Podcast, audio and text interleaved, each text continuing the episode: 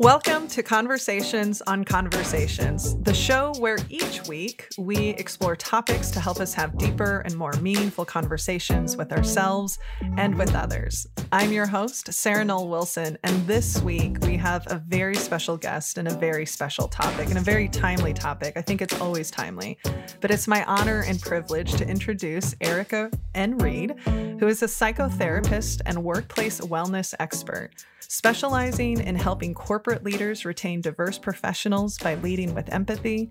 Erica is the founder and CEO of ENR Training and Consulting LLC, which helps managers become inclusive leaders with higher levels of emotional intelligence, improved communication skills, and the ability to optimize the unique strengths of employees. Who, who wouldn't want to work for a leader who did that. ENR's training, coaching, and consulting services are provided through the lens of trauma informed leadership. This perspective considers the unique lived experiences of the workforce and how stress and trauma impact an organization's culture of belonging and psychological safety.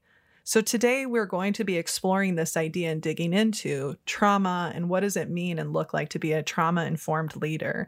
And uh, I just have to share with all of you I was introduced to Erica a while back through a mutual colleague, Farah Harris. For those of you who listened to the episode on boundaries, um, Farah was the one who introduced us. And every time that Erica and I have had a chance to connect and talk, I always leave with a deeper understanding of humans, particularly humans who have experienced hurt.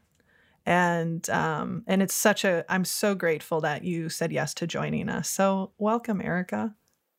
Thank you so much. And I'm so thankful that you invited me because as you've mentioned, we have such powerful conversations and I'm really excited to have this next one with you. I have to I have to, you know, I love I love sharing with people a little bit behind the scenes and, and behind the curtains. And you know, we both came into this conversation a little bit uh, maybe frenetic, and and Erica took this beautiful pause to ground herself. And I just have to say, she's I was I we need more of that. She said, if I had a prescription pad, I would be prescribing pauses. So if that that that might be the best definition or a good good definition description of of, of you, Erica. What what before we jump into things what do you want people to know about you uh, as they uh, as they join us on this conversation well you, I, that's an interesting question what do i want people to know about you me? it's it's dealer's choice you can pick yeah, what is what know, important i care and I, I care a lot and i want to see people be happy and i want to see people receive the tools that they need to be happy in their environment. And I recognize that not everyone has all of those tools in their toolkit right now. Mm. And it's really about being aware of that, accepting it without judgment, and then figuring out how to make it happen. And I am just so thankful and so blessed to be in a space where I am able to assist people with finding the tools and the right tool because not every tool fits every situation. Right so right. that's something that um, i'm excited that i get to to do each and every day. I love it. One of the things that i think is so unique about you and your approach you know i've i've been in the space of leadership development uh, for a decade and a half now, I've, I've, taken lots of trainings, certifications. I've developed my own trainings and certifications. And you, you are one of the first people I've encountered. And and I know that it's it's not that it's um, the you're the only, but this certainly is. You're one of the few that I've encountered that thinks about leadership through the lens of a trauma informed like perspective and so first I'm I want to paint a picture for the audience of just your your professional background and your journey of where did you start to lead you to this point of the work that you do, the training that you've undertaken. Your you know your heart is very clear, uh, and and your passion for for supporting people. But I'm, I want to paint the picture of what, what was your journey to get to this point to say we need to be thinking about trauma through the lens of leadership. Sure. So, psychotherapist by uh, degree and by training and by experience. Uh, so, after graduating with my master's, I went into the administrative side of social work and was a clinic director of an outpatient clinic. So definitely have seen what that side of the world looks like as far as how organizations are run, the challenges that are inherent in being a leader, um, and then in addition to that, always having the people skills front and center. But therapy was my heart. So um, I transitioned into a full time uh, practice where I provide psychotherapy for individuals, for family systems, and have continued that for over 25 years at this point. I like mm. like I told you the last time. Yeah. I, I, that number that number feels great until it feels a little like, whoa, has this been this long? we just put the plus sign after. We don't need to keep counting. but it was it was in the I would say about the midpoint of this 25 plus year journey as a as a therapist that it um it, it dawned on me that you know my clients were coming in to do their amazing work on themselves of healing of of exploring of creating change because they wanted something different in their life and mm-hmm. they would do the work in the office and then they would leave the office and and go to where most of us spend most of our time which is at work and then a lot of what they had diligently been working on became undone mm. and i love I love the example that someone, um, one of my clients, has shared with me. And it was a woman, and she she said it was like she was set in the hairdresser all day, getting her hair beautiful and perfect, exactly the way she wanted it to. Stepped outside in a gush of wind said, "Whoa!" and all of that hard work and money yeah. is gone. Mm. So really added to my practice understanding that we have to do the work not just individually mm. but as an organization as a workplace culture because we all are people we all bring our stuff everywhere we go and depending upon what's in your bag will determine how you interact and engage with people whether it's at home or it's at work mm. I, I, there's so much, there's, there's, that's so provocative because, and you and I have talked about this before, that sometimes we can dismiss or minimize harm that happens at work. But the reality is, we are spending most of our time in a place that may or may not be healthy, may or may, or may not be toxic, may or, right that that has that impact yeah. on us. So as we as we jump into this topic, you know, one of the things that I think is important is for people to have a, a working definition of when we say trauma what do we mean? Because I know, I know in you know my journey with understanding it there's a long time where i thought it you know trauma only happened when there was some real significant right? You you you were off at war you experienced abuse or assault. And so i i i'm curious to know how would you define trauma or how would you want people to think about what trauma means? And i think that a lot of folks kind of had that same mindset and definition of trauma as these huge experiences that only happen when you're at war or from childhood. And, you know, I I think it's really one of the most important things that we can do is redefine what trauma is. Hmm. And trauma is really any event or experience that is perceived to be threatening or harmful that overwhelms our ability to cope. You know, we are inherently built with natural coping strategies. We just are hardwired with it. But there's a limit to it. And whenever we're in situations or with, with certain people or there are things that just happen in life and we are not able to cope, then we experience it as a trauma. And the thing about that definition is it's how we are built, it's how mm. we are wired. It's about how much reserve we have left mm. and how much coping stuff we have left in our toolkit that determines if we experience it as a trauma. So our supervisor doesn't get to say what's traumatic. Mm. Our significant can, other wait, doesn't can you get just, to say. Can you say those? Like, just I want to. I just want to. I want people to hear that again. no one can say how you are experiencing something the supervisor, the manager, the leader, they don't get to say, no, no, no, that was not a big deal. It's really not as big a deal as you're making it out to be. Mm. You know, significant others and, and friends, you know, they don't get to create the definition of trauma. Um, mm. It's really about how you see it, how you receive it, and how it impacts you, both in the short term as well as in the long term. Mm. It's I I there's a, cu- a couple of things that are coming up for me. The the first is what uh, let me write this down real quick. Okay, so I have three different thoughts. because there's that so, sounds like me. there's so much, and I'm literally going to write them down. So everyone at home, bear with me a second because I don't want to lose them. So the the first question I have is, what happens to us physically what happens to our brain because that's that's part of trauma is that it isn't just that it's a moment that happens and we get overwhelmed which i have to tell you the first time i ever heard you define trauma it's still i mean i get i'm getting goosebumps right now just thinking about it because you realize how common it is. And you realize how common it is maybe not only in your own life for me i certainly think about it but then i think about man i I bet a lot of people I know and love and interact with have experienced this and and, and I don't know that and I don't see that.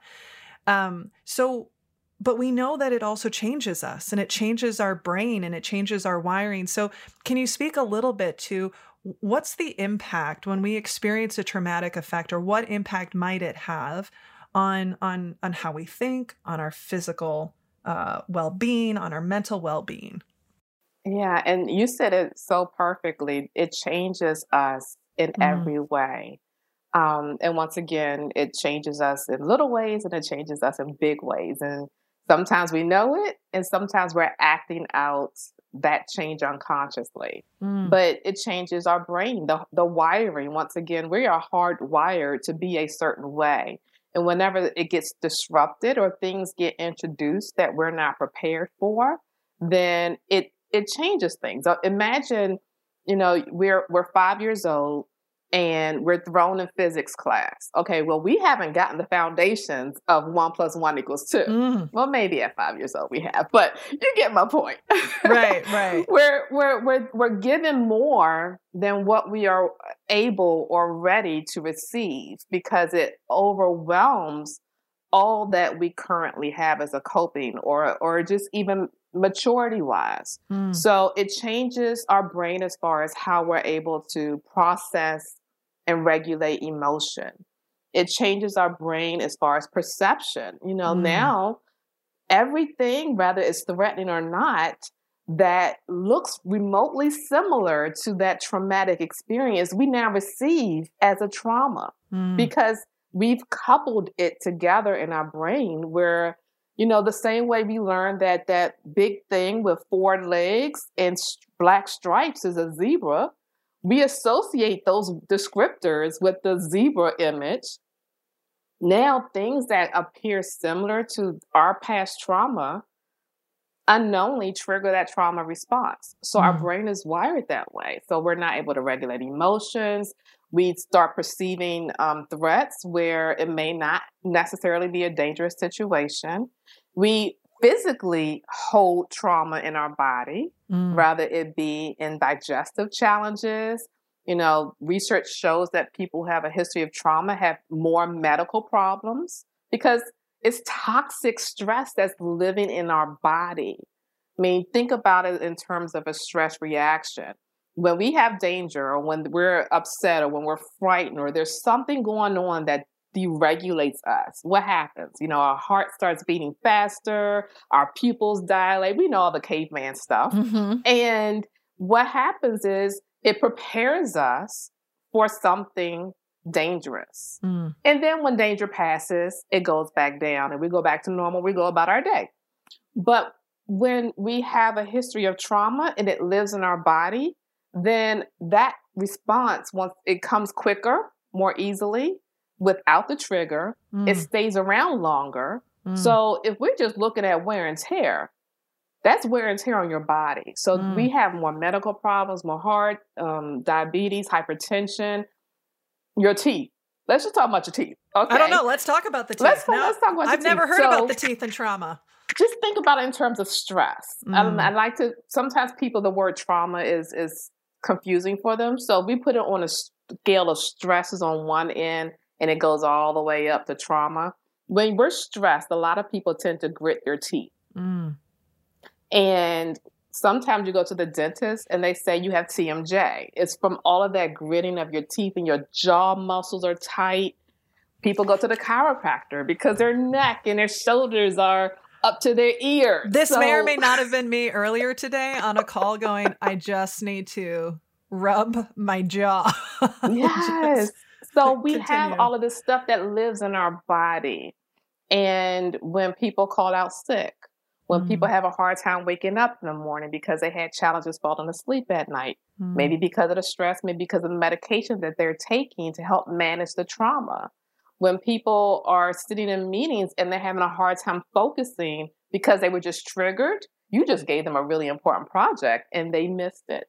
Mm. And they're too embarrassed or ashamed to say, I'm sorry, I didn't catch that. And based upon the leader's response of supportive or judgment, will determine if that employee is able to do their job to the best of their ability, just simply because they were triggered in that moment and missed some important instructions. Mm. So trauma, it rewires us, it lives in us, and it impacts us in ways that we may not even begin to realize.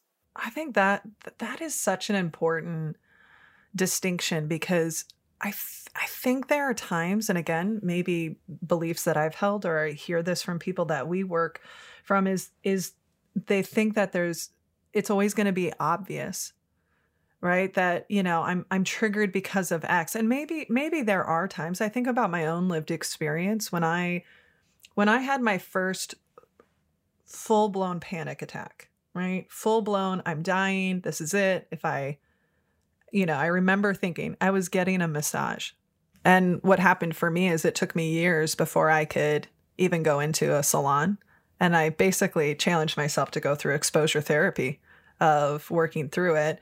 So that that was an obvious connection, right? I, I even though I knew what was happening, I couldn't slow down the reaction because my body was going, "Oh, you feel lightheaded. Oh, what if you have another panic attack? What if? What if?"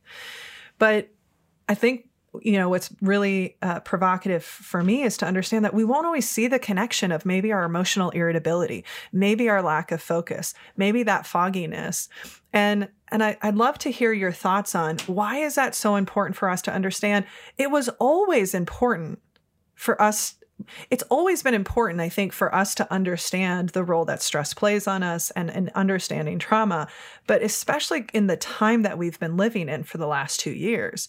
You know, when you and I had the conversation on the live stream, you shared a stat that pre pandemic, 70% of people experience some kind of traumatic experience. We don't even know what that looks like now. Right. And and so I, would love to hear you uh, expand more on why is it so important, especially for people in positions of power and authority, to understand trauma, the role it might be playing in their team members that they serve, and I think it's also important for the role that it might be playing in themselves.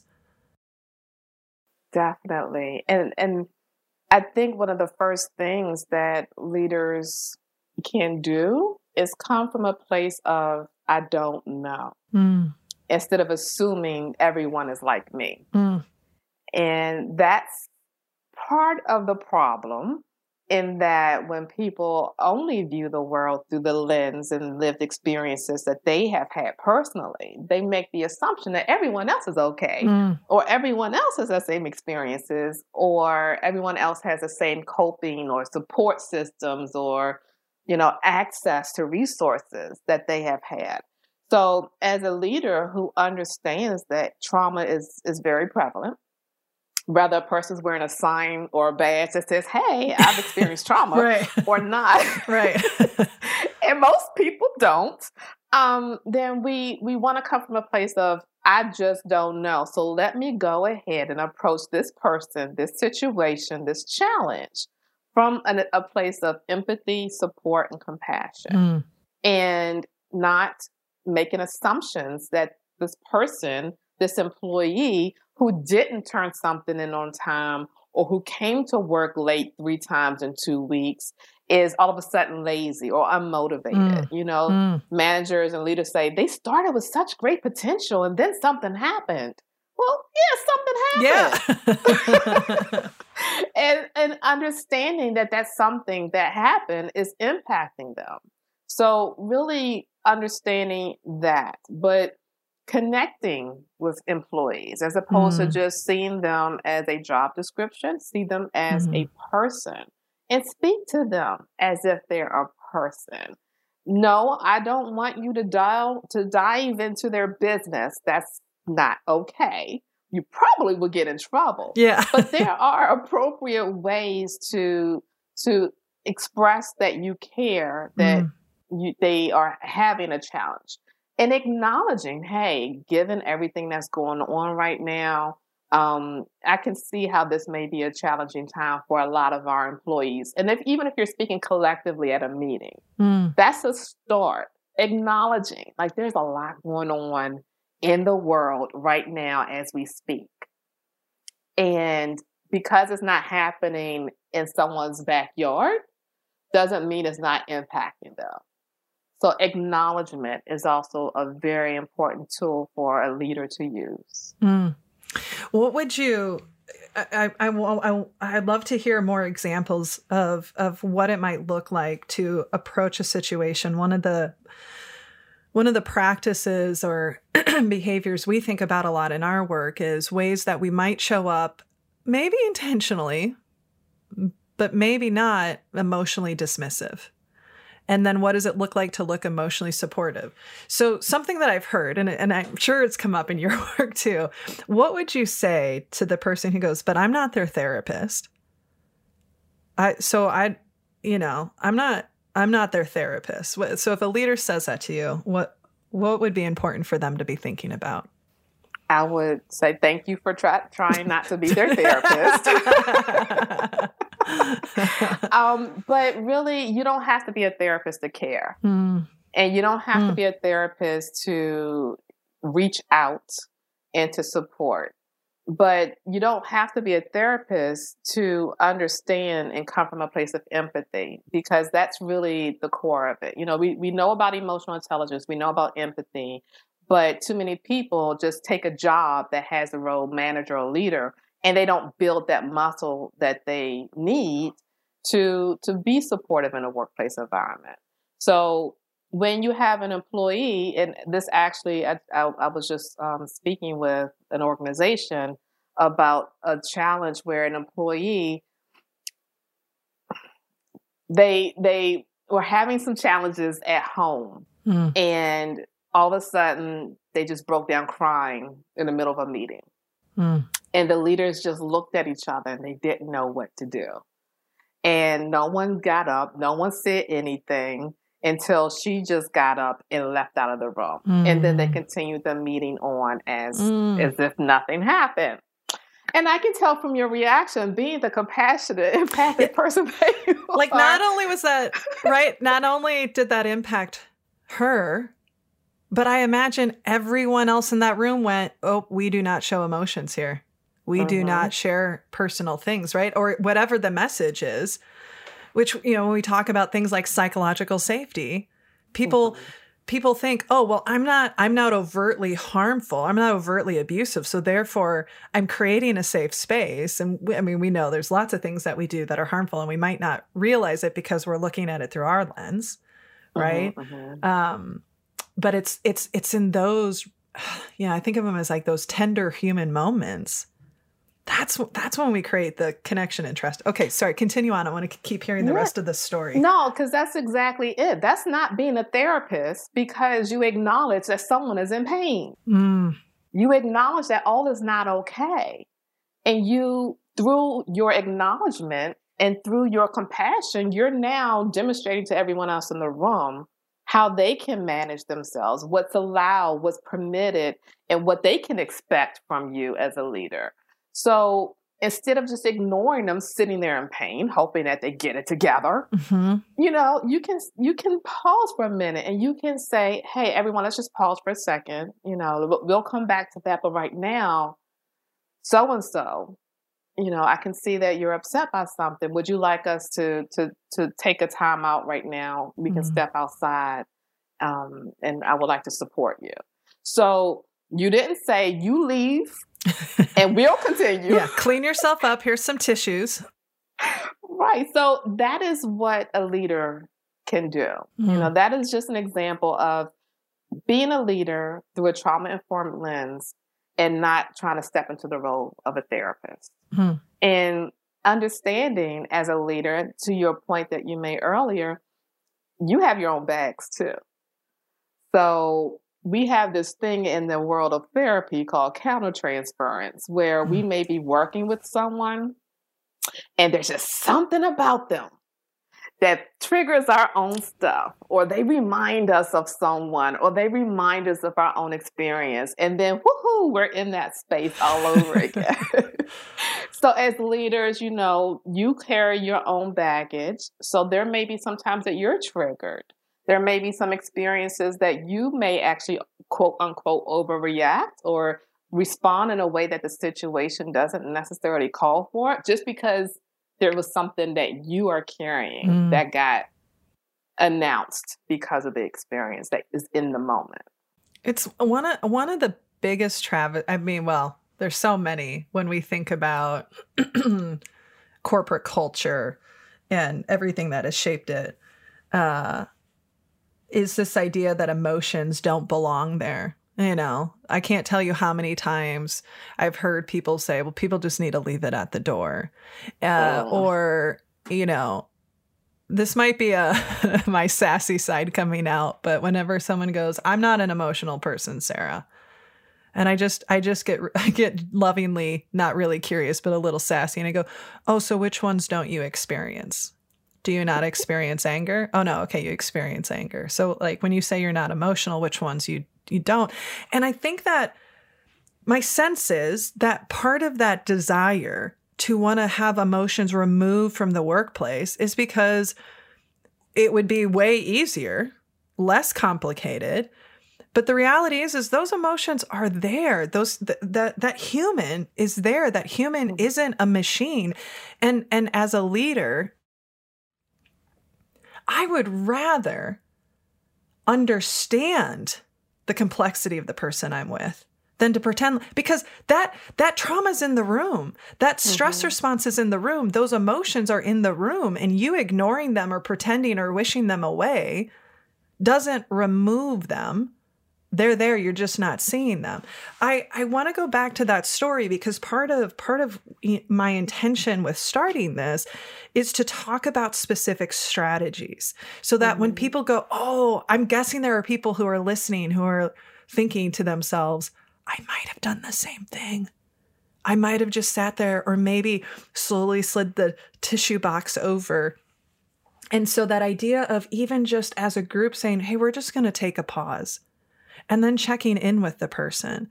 And that mm. doesn't mean that I'm I might not be un- I might still be uncomfortable. Mm-hmm. So I'm curious to get your thoughts on a question that I was asked once. And uh, I was working with a, a, a banking group, and this gentleman raised his hand and he said, I really, I really want to be a more empathetic person and leader. I just don't know what to do when somebody starts crying. And and so we talked about that and you know for for me I, I one of the things that was transformative for me in navigating tears one is realizing that they're normal, they're natural, they're biological, right? right but also right. they're there because something's important.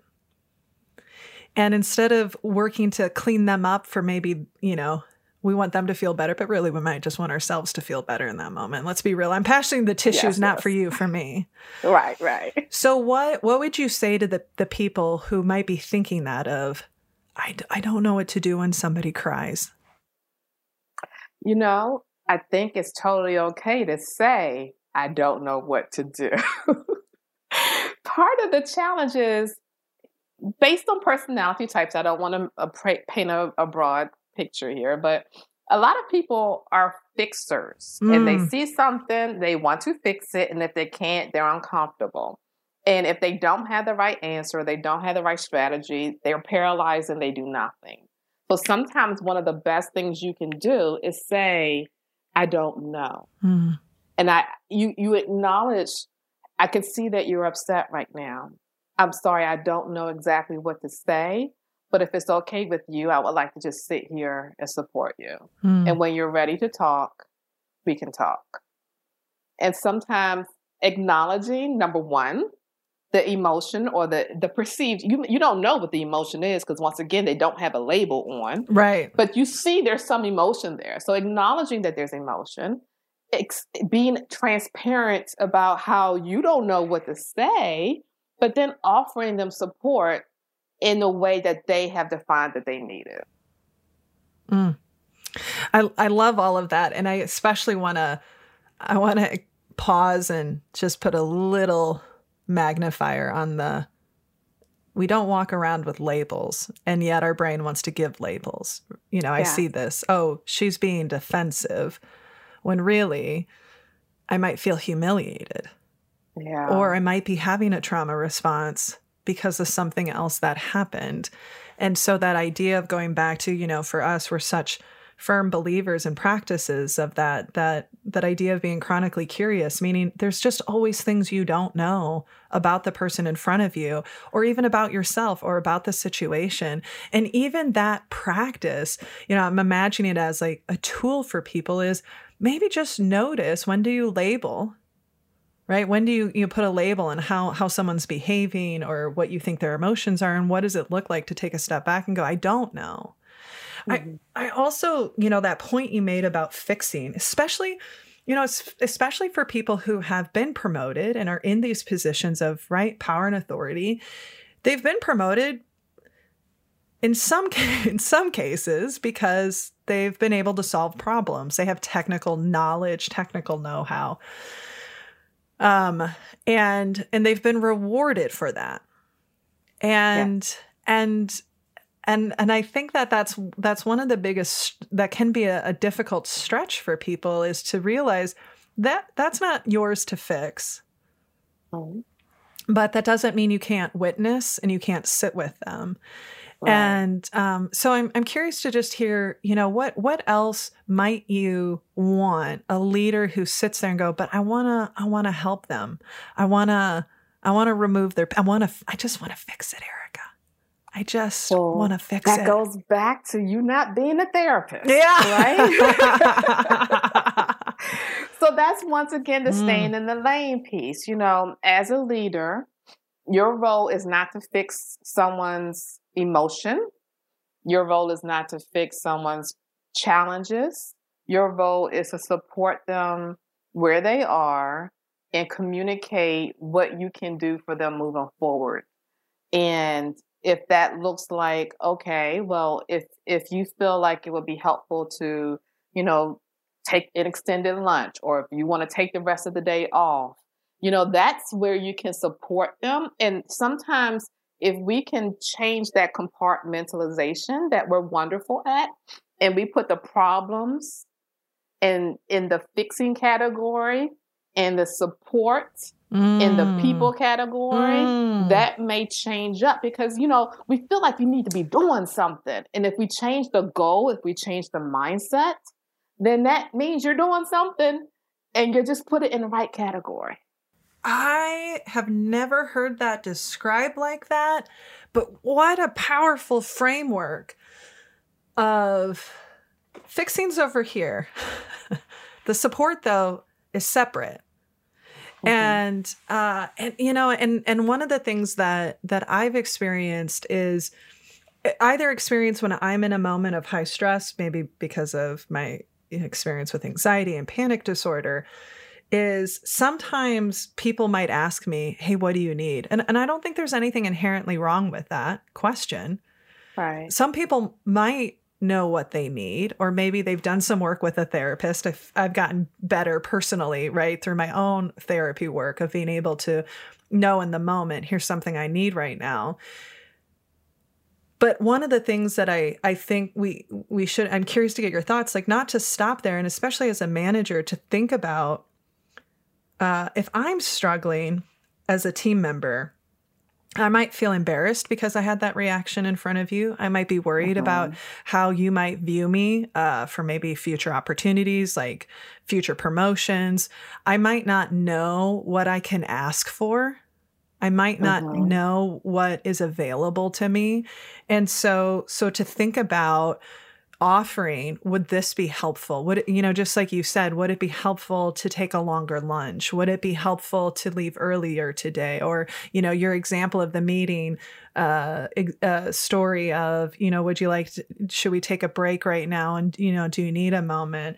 And and so i'm curious you know what what are some examples uh, that you've observed or things that maybe are common that leaders could think about offering because sometimes in the moment when our brain is stressed and triggered we, we can't we just physically can't even think of possibilities. And now you add the power dynamic i don't know that i can ask for it. And also then the layer of and i don't want this to harm my uh, standing in this company or my career. And so i'd love to hear your thoughts on that. Well, I think those those are valid concerns um, because so many people will not respond with what do you you know to the question or the prompt what do you need for those very reasons.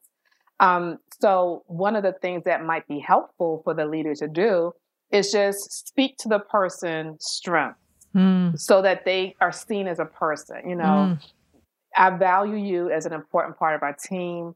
It looks like right now there may be some things that are weighing heavily on you. I truly encourage you and support you in managing that. If you know what you need right now, please let me know. If not, I would love to pick up and have a conversation with you tomorrow or the next day to see if anything's come to mind and you know i think there's this is this is a multiple conversation kind of thing this is not a right, right, right, right, right, right, right. so what that might look like in follow-up conversations is let's talk about you know what you have on your plate right now is there anything here that feels heavy or overwhelming that you would like some additional support with so i'm acknowledging that this stress or this trauma that you're having that I'm not going to, you know, try to delve into and fix for you. I'm acknowledging it's impacting you. And I could see it just superficially as tears, but I'm assuming it's impacting other areas. So that may impact your productivity or your work or ability to make deadlines, your ability to collaborate with your colleagues. I mean, these are all of the Mhm. things. You see the tears. Yes, there's water flowing down the face, but there are other things that are going to be impacted as well. That Mm. as a leader, you can take the initiative and say, hey, let's talk about how these other things are perhaps contributing to whatever it was the emotion was that you just demonstrated. And I want to support you. Let's talk about it. Now, does that mean that you, this person never has to work again? No, let's not the extreme. But if a person feels supported, then they actually may actually be able to work more or work um, in a healthier place because they do feel supported. Could talk to you all day. Speaking to their strengths, what what a powerful practice. And what I was thinking about is, and I can't do that whether as a leader or a spouse or a sibling or a friend if I'm too busy judging them. If I'm too Mhm. busy, right, saying get get it together. You need to get it together. And so so what a powerful practice. And and to realize that we might won't be able to tap into that if we aren't willing to see it. And and so to to see and speak to that strength and and you know and, and you spoke to and and maybe maybe in this moment they're not as productive as right? We need because that's the thing that always comes up is yeah but yeah but yeah but you know but we've got a business to run. Yeah but we have this and yeah but we have this. And it's like well yeah but do you want to leave some bodies in your way? Like is that what is Mm. that what we're trying to do here?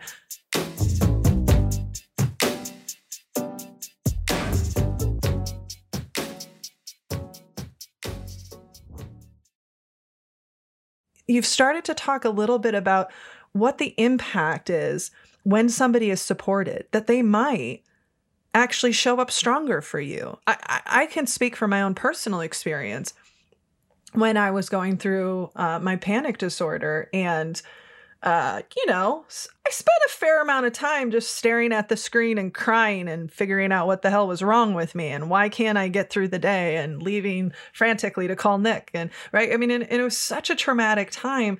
But but once my leaders started to understand what was going on, the way they supported me, the way they gave me grace, even if they didn't always know the right words, you better believe that I was even more committed to them because they showed that they were committed to me as a person and as a human. And so I, I want to, I think it's important for us to understand the consequences. Because, uh, you know, I was thinking about this earlier when you were talking about the fact that people don't get to decide for you what's traumatic. And one of the things that was coming, like I was thinking about as you were talking, is what's the what's the what are the impacts or consequences or cost when someone is dismissed in that way? When they are right you know think about it from like a, a gaslighting perspective or and so so so talk talk to the flip side. So if if if you show up in a supportive way here's what's possible. Because i think sometimes we don't always realize or are aware of the harm we might cause and the harm that happens to them to the to, mm-hmm. to the other person you know but that yeah. wasn't my intention right it's like oh yeah. but that wasn't my that absolves me right there's a big difference between intention intent versus impact mm. and we have to take ownership of the impact regardless of what our intention was behind it and you know i i am a huge proponent of psychological safety in the workplace but just like trauma, we don't get to decide what makes somebody feel safe. It's mm. not that that's we I don't say, here, I put this, this, and this in place, and now you're safe. You know, that safety comes from how people respond to people. And that safety comes from what I see you do with the other people. So if I am crying in a meeting and you pause, acknowledge that there's emotion in the room and you validate that this is important to me. So I'm going to step out with you and support you. So now you are giving me a clue as to who you are as a person as well as the other people. Mm. But what ends up happening is leaders can understand a little bit more about their employee just from that moment because now they're building a relationship if there was not one already there. When we have relationships, when we are tuned into each other, and, and obviously in a professional environment, that's going to vary from a personal environment. But if you say hello to people, if you connect with them and have idle conversation and don't say, oh, you're wasting company time, mm. if you acknowledge that they were out of the office for a week, hey, how about checking in with them when they come back? Ask them, you know, you know, I noticed that you were out for a week. Is everything okay? Is there anything that we can do to support you? You don't have to say what was wrong. So these Where were you? Where were you? you know, these things they they it's a foundation that gets um, established and, and built over time where employees can once again start to feel safe. Mm. When a person once again has a trauma that they experienced in their life, it rips the feeling of safety away from them. And hmm. unfortunately, mm. when we have what's called complex trauma, which is multiple traumas, that means that safety either never comes back or is so intermittent is not something that can be um, counted on. So if I'm in a workplace environment and my leader is not demonstrating actions that allow me to feel safe, yeah, essentially I'm being re-traumatized all over again, mm. whether that leader intended it or not. Mm. The simple act of saying hello, I cannot tell you how many times I've heard from team members. Yeah, my CEO, he doesn't even. I sit right next to him. I got married this weekend. He didn't even ask about it. Mm-hmm. You know, they they walked right past my door. They never say good morning. And so and and something that you know we, we will hear is, you know, the whole like I don't have time for that. And so, and you know, or, or that's not efficient. Sarah, that's not efficient. It's like, well, in the short term, it may not be. Long term, it is actually. Mm-hmm, mm-hmm. It's called investing in people. Yes, yes, and and uh, and and it might be a muscle to build for for some people. And boy, that description of it rips it rips your safety, like rips your safety. What a because again, sometimes I think it's easy for it can be easy to minimize what happens in the workplace. But if someone's safety yeah. is ripped, you know, that's not and and uh, what was I where I was I had a thought. And my brain is just a like it's not firing as quickly and strongly as it normally does. Uh oh, here was here it was. A common scenario that we encounter is uh, uh, team had uh, what we would describe as a toxic boss, right? They were abusive, they were aggressive, they, um, and they're no longer there for a reason. New leaders brought in, whether promoted from within or they're brought it to turn around the team, right? And and one of the things that can can be a struggle for these leaders that we see is that people aren't turning the corner fast enough. They're not trusting me fast right. enough. What would you what would you say or what would you want people who are in that situation to like what would be just even if it's just one thing to reflect on or think about or a perspective to hold when they know they're stepping into a situation where that team was experiencing real hurt? I think you first have to acknowledge it. Like mm shift your expectations and acknowledge their pain. Um, just because you're the guru that was hired because you you're known to make magic happen, um, it doesn't just happen. You you actually have to have an expectation that it's going to take some time. It if I cut my finger, just because I put a band-aid on it doesn't make it all better. It's going to take some time, some healing, it may actually get a little bit you know not it, it, it, may not actually heal up and be all pretty. You may be able to still see the little scar there. And understanding that when people have been in a toxic environment with a toxic boss that lives with them. Mm. So when the new person comes in, they're actually experiencing the toxic environment. Just because the mm. boss mm. left doesn't mm. make the environment all pretty. Mm. It's not smelling oh beautiful. It's still toxic. right, right. Landscape of the container is there. Mm-hmm. Yeah. So coming in, having appropriate expectations, having the right expectations that this is going to take some time. These people are not going to trust me they're not going to look at me as their savior to fix all wounds and to make things all better. They're going to look at me like, okay, so what do you have? Mm. How are you different? But acknowledging to them one on one, in addition to collectively, I, from what I've under, from what I've heard, I understand that this may not have been the best place for you, work environment wise. I would like to hear from you what have been some of the challenges that you've observed in this workplace? What are some of the things that you would like to see differently? Mm. And how can I best support you while we're going through this transition? So, oh, you want to listen to me? I'm still not going to believe you, mm-hmm. but I may tell you and then wait and see what you do with it. right, right.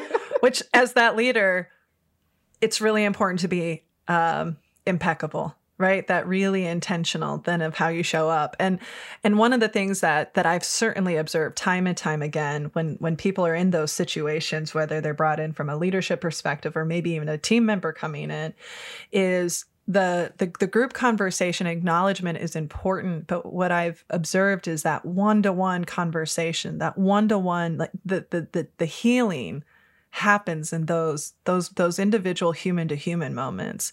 Mm-hmm. and I oh I I always I bristle a little bit whenever I hear the phrase "suck it up, Buttercup." Mm.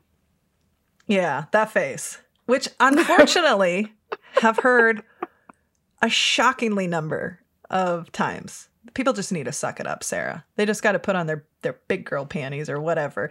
And it's like, uh-huh. so Hmm. so maybe maybe the reason that you're having turnover isn't because of them, but but you're not creating a safe environment. Right. I I I can't imagine or I can imagine that there's probably people listening to this who may be aware of their own trauma already Mhm. and you're validating a lot of what they've experienced.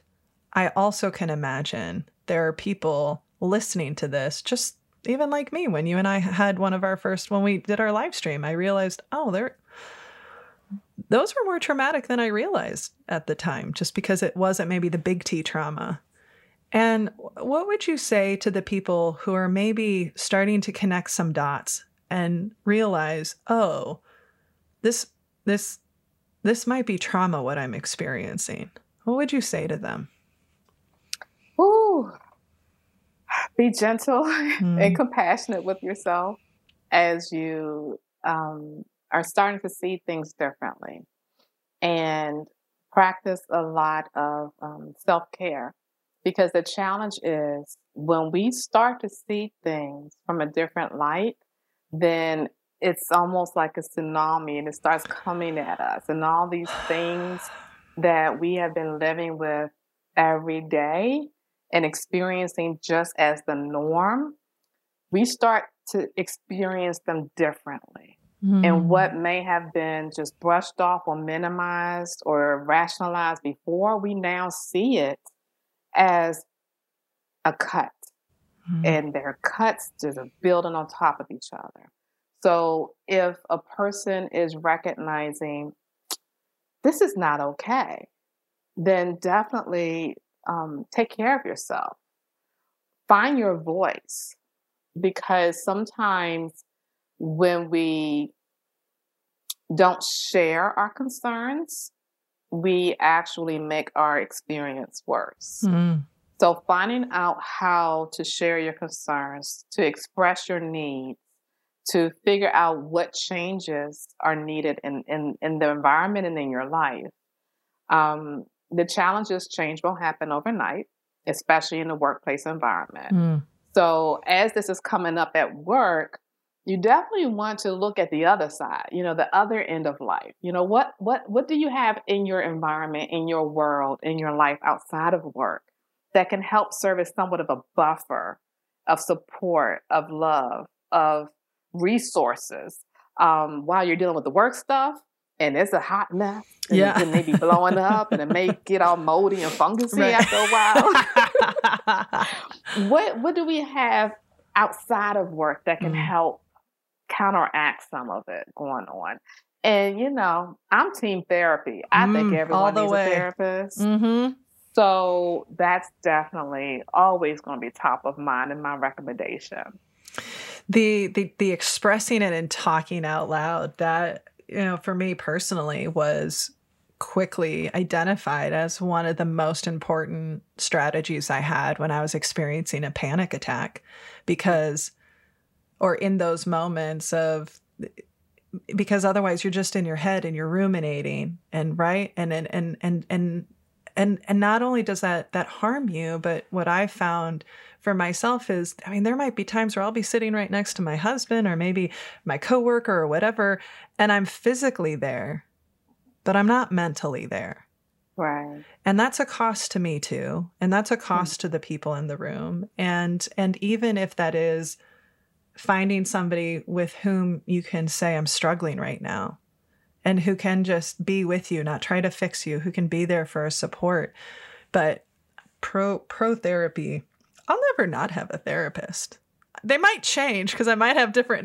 needs but i'll Right. never I'll never not have a therapist. And I think for people and you know, and that and that's I think we've come a long way, but we're still not there as far as overcoming some of the stigmas related to mental health, uh, talking openly about things like trauma and and even just recently had somebody who uh, was looking for a therapist for um, for their child, but I could tell that they were struggling, and so I got, I said, have you thought about for you? Because it can be difficult when you're the person who's loving the person with trauma and and you you you know how do you support yourself as you're supporting them and it was so interesting because they were they were okay with the child getting it but they were yeah but do i really need it am i really broken and i was like okay you know like let's let's just unpack that a little bit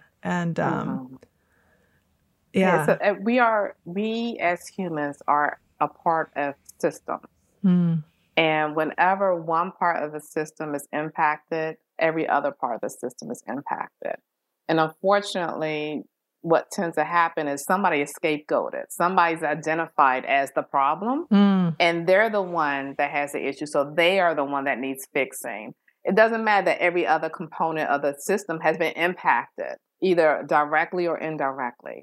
So we need to look at things as a systems issue as opposed to an employee issue. Mm. And rather it's my kid is a, is having all these behavioral problems. I'm gonna send them to therapy. No, you need family therapy. Mm-hmm. Or we having a, are having employees that are leaving right and left, and we can't figure out what's going on. Well, you have a systems problem within your organization and needs to be addressed. Yeah, a thousand percent that. Erica, I, I would love to give if if if you can hang out with me just a couple more minutes. I sure. I want to give some space to the work you do. So what does it look like? If I'm a client calling you up, what is it uh, an organization, a company? How do you work with organizations? What does it look what would it look like for us to work together uh, with your services? Well, what it looks like is us just talking about what it is you see currently mm. and what you would like to see differently.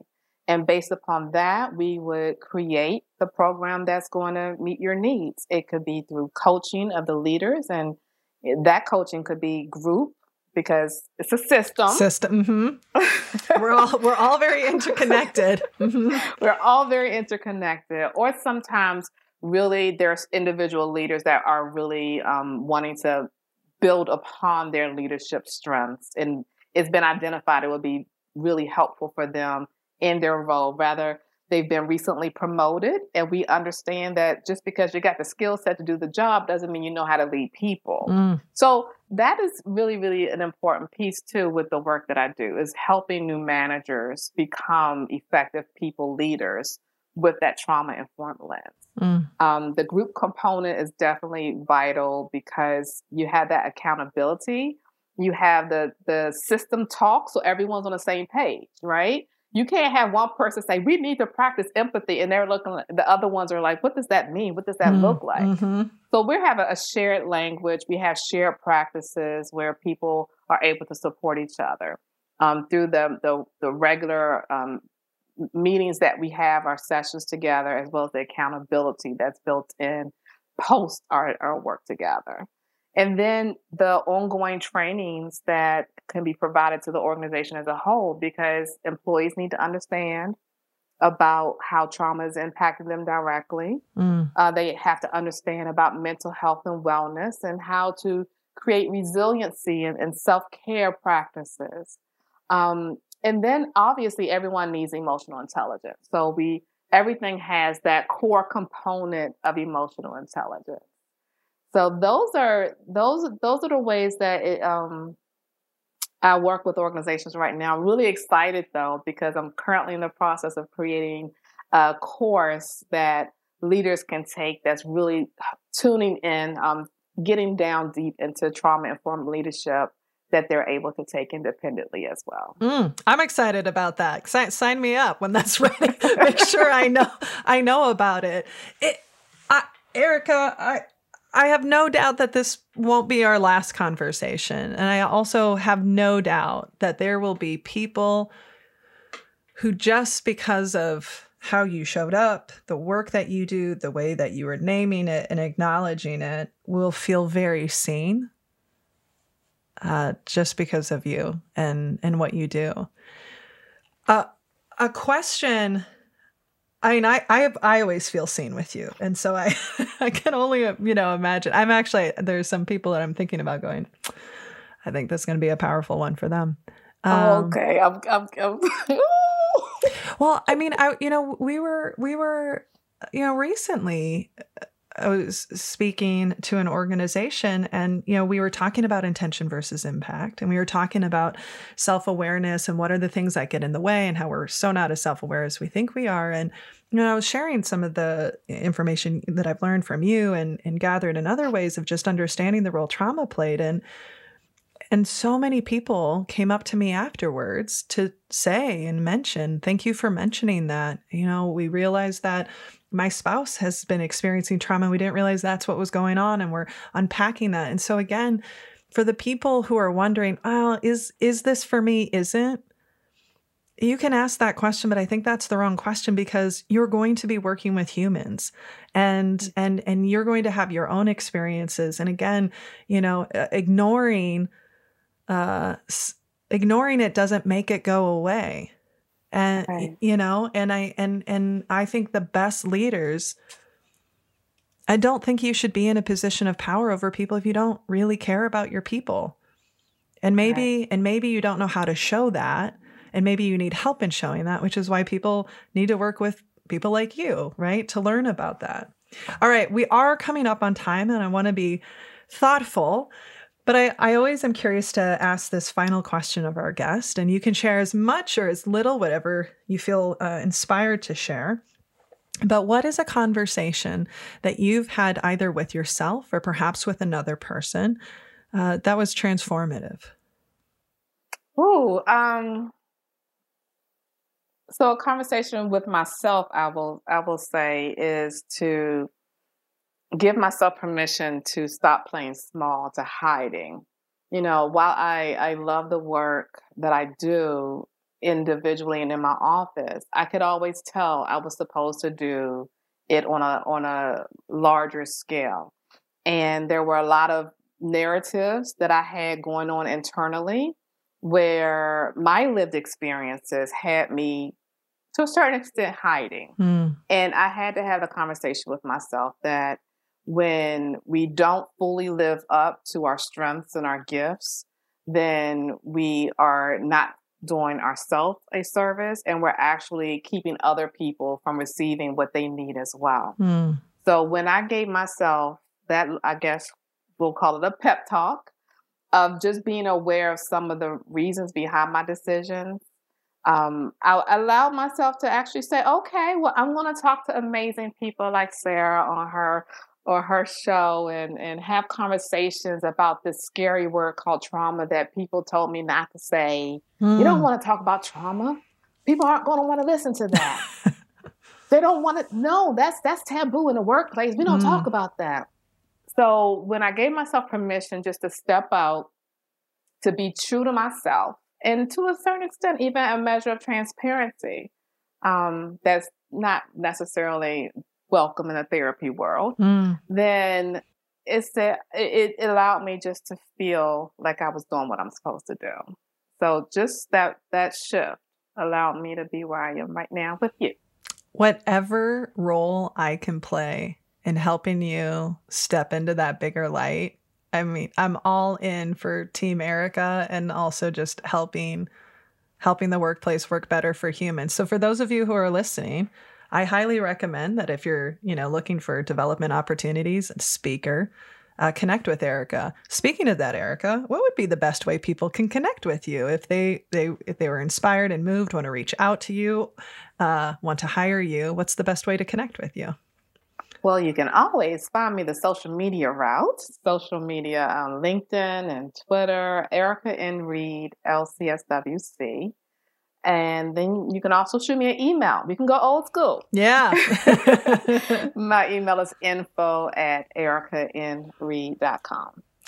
If if this isn't if this isn't in your mind, I suspect it is. But if I might, please please start working on a book or something for us to be able to continue to glean all this beautiful wisdom because there's a whole lot of hurt in this world and and what you're doing is bringing a whole lot of healing and i'm so so grateful to know you erica and i'm um and i just we're in a time where we need a lot more healing than I think we have. And thank you for bringing that gift to all of us. Thank you so very much. Thank you for listening to this week's episode of Conversations on Conversations. I know I personally enjoyed, I don't even know if enjoyed is the right word, savored getting the opportunity to connect with Erica Reed and exploring this very important topic of trauma and trauma informed leadership. This has been a tough week for me personally. And so getting the opportunity to be with her and learn from her was like this hug. I know something that I'm going to hold on to from our conversation is this idea that she presented of speaking to the person's strength when you see them struggling. And that's a muscle that I want to build. If you're interested in learning how we can work together so that you and your team can hold deeper, more meaningful conversations with yourself and others, you can connect with us on sarahnollwilson.com. You can also connect with me on social media, uh, and my DMs are always open. We try to be a very accessible, human first team. Also, you can pick up a copy of my book, Don't Feed the Elephants, wherever books are sold. If you're enjoying the show, and want to support us, consider becoming a patron. Uh, you can go to patreon.com backslash conversations on conversations, where not only your support will go to sustain this podcast and the amazing team that creates it, but you can also get access to some pretty great benefits and swag and Patreon only content and events. Another way that you can support us is to rate, review, and subscribe to the show. Those are all very helpful and meaningful as we continue to grow and sustain this podcast. I want to give a big shout out to our incredible team who makes this podcast possible. To Drew Noll, Nick Wilson for editing and producing the show, to Olivia Reinert, who helps with our transcriptions, and to Caitlin Summit Nelson for her marketing support. A final thanks to our guest, Erica Reed, who brought so much insight and wisdom and healing. And as I leave you today, just a reminder that when we can change the conversations we have with ourselves and others, we can change the world. Thank you all for joining us this week. Please make sure you get rest and you rehydrate and be well.